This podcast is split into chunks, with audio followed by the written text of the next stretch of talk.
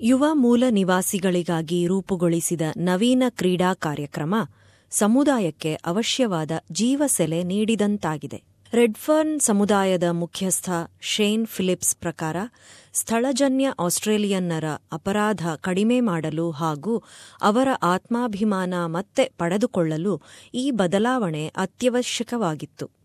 ಎರಡು ಸಾವಿರದ ಒಂಬತ್ತರಲ್ಲಿ ಸ್ಥಳೀಯ ಪೊಲೀಸರಿಂದ ಪ್ರಸ್ತಾಪಿಸಲಾದ ಅಸಾಂಪ್ರದಾಯಿಕ ಭಾಗದಾರಿಕೆಯ ಕಾರಣದಿಂದ ಅಪರಾಧ ಗಮನಾರ್ಹವಾಗಿ ಇಳಿಮುಖವಾಯಿತು.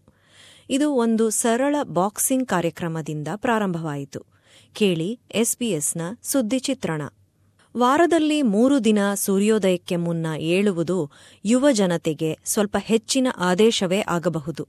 ಆದರೆ ಕ್ಲೀನ್ ಸ್ಲೇಟ್ಸ್ ವಿದೌಟ್ ಪ್ರಿಜುಡೀಸ್ ಕಾರ್ಯಕ್ರಮದಲ್ಲಿ ಭಾಗವಹಿಸುವವರಿಗೆ ತಮ್ಮ ಜೀವನವನ್ನೇ ಬದಲಿಸುವ ಒಂದು ಅವಕಾಶ A lot of them come from a trauma background, being neglected, they come from broken families. We help the void with them not having a family. We become their family. They come to our program and they're all well looked after, respected. You know, they're treated the way we like to be treated, which is very important. Redfern police ಹಾಗೂ ಸ್ಥಳೀಯ ಮೂಲ ನಿವಾಸಿಗಳ ತರಬೇತಿ ಸಂಸ್ಥೆ ಜಂಟಿಯಾಗಿ ನಡೆಸುತ್ತಿರುವ ಈ ಕಾರ್ಯಕ್ರಮದ ಹಿರಿಯ ಮಾರ್ಗದರ್ಶಿ ಯುನೀಸ್ ಗ್ರೈಮ್ಸ್ at five o'clock in the morning and we go and pick kids up from 5.15 onwards to 6 before boxing. And sometimes with that, we're going into the houses and getting the kids out of bed. Our program's all about discipline and routine. ಈ ಕಾರ್ಯಕ್ರಮ ರೆಡ್ಫರ್ನ್ ಸ್ಥಳೀಯ ವಲಯದ commander superintendent luke ಫ್ರಿಡೆನ್ಸ್ಟೀನ್ ರವರ ಮೆದುಳಿನ ಕೂಸು. ಈ ವಲಯದಲ್ಲಿ ಕೆಲಸ ಮಾಡುವ ಮುನ್ನ ಅವರಿಗೆ ಮೂಲ ನಿವಾಸಿ ಸಮುದಾಯದವರೊಡನೆ ಪರಸ್ಪರ ಬೆರೆಯುವಿಕೆ ಇರಲಿಲ್ಲ ಎಂದು ಒಪ್ಪುತ್ತಾರೆ.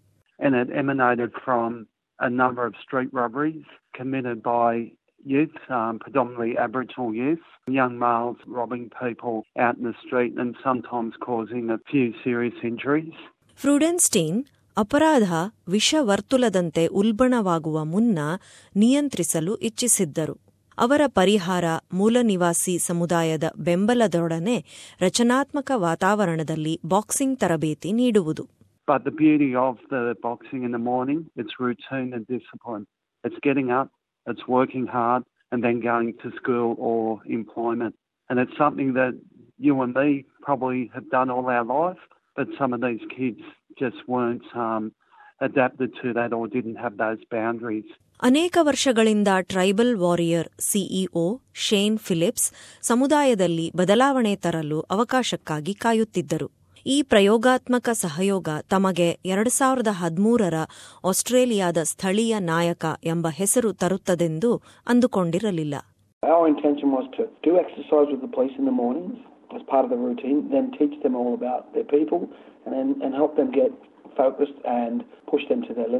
Our intention was to do exercise with the police in the mornings as part of the routine, then teach them all about their people and, then, and help them get focused and push them to their limits. But we didn't realise while that was happening that we'd get to know the police, we'd get to know them as the person who was behind a uniform. And they didn't even realise themselves that they were just the kids who they thought, well, they're just going to be trouble, were actually going to become their friends.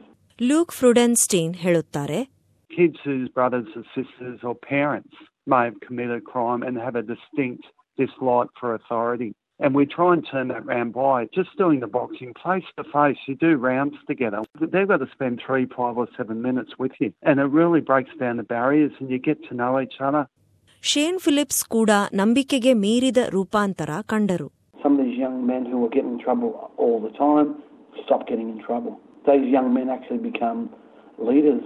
Jacob Sanders ಈ clean slates without prejudice ಕಾರ್ಯಕ್ರಮದಲ್ಲಿ ಪಾಲ್ಗೊಳ್ಳುವ ಮುನ್ನ ತಮ್ಮ ಜೀವನದಲ್ಲಿ ಸಂಘರ್ಷ ಅನುಭವಿಸುತ್ತಿದ್ದರು I was going through a bit of uh, trouble with the police and facing uh, an ongoing charge.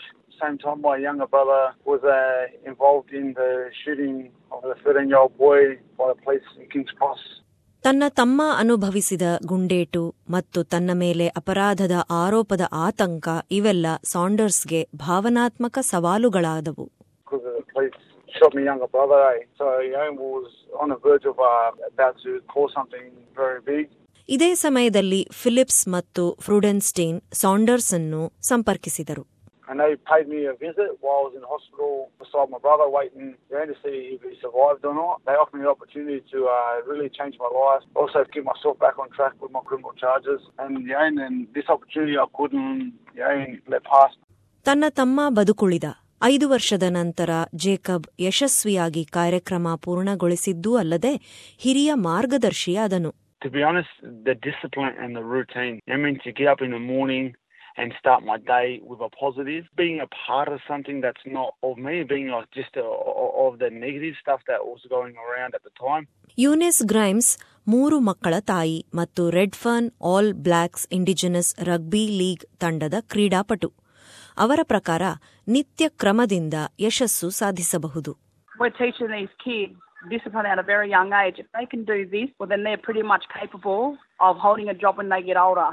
ಮೊದಲನೇ ವರ್ಷದ ಕಾರ್ಯಕ್ರಮದ ನಂತರ ಆ ವಲಯದಲ್ಲಿ ಅಪರಾಧದ ಮಟ್ಟ ಶೇಕಡ ಐವತ್ತು ಕಡಿಮೆಯಾಯಿತು ಮತ್ತು ವರ್ಷದಿಂದ ವರ್ಷಕ್ಕೆ ಇನ್ನೂ ಕಡಿಮೆಯಾಗುತ್ತಲೇ ಇದೆ.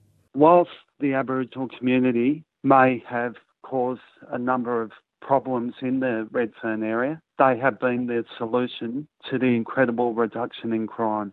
ಬಂಜಲಂಗ್ ಒನ್ನಾರುವಾ ಮತ್ತು ಬಿಜಿಗಲ್ ಜನರ ವಂಶಸ್ಥರಾದ ಶೇನ್ ಫಿಲಿಪ್ಸ್ ರವರ ಪ್ರಕಾರ ಟ್ರೈಬಲ್ ವಾರಿಯರ್ ಸಾಂಸ್ಕೃತಿಕ ಚಟುವಟಿಕೆಗಳು ಹಾಗೂ ಮಾರ್ಗದರ್ಶಿ ಕಾರ್ಯಕ್ರಮಗಳ ಮೂಲಕ ಸ್ಥಾನಿಕ ಜ್ಞಾನ ಮತ್ತು ಅರಿವಿನ ಪುನಃ ಕಲಿಕೆಯಿಂದ ಬದಲಾವಣೆ ಆಗುತ್ತಲಿದೆ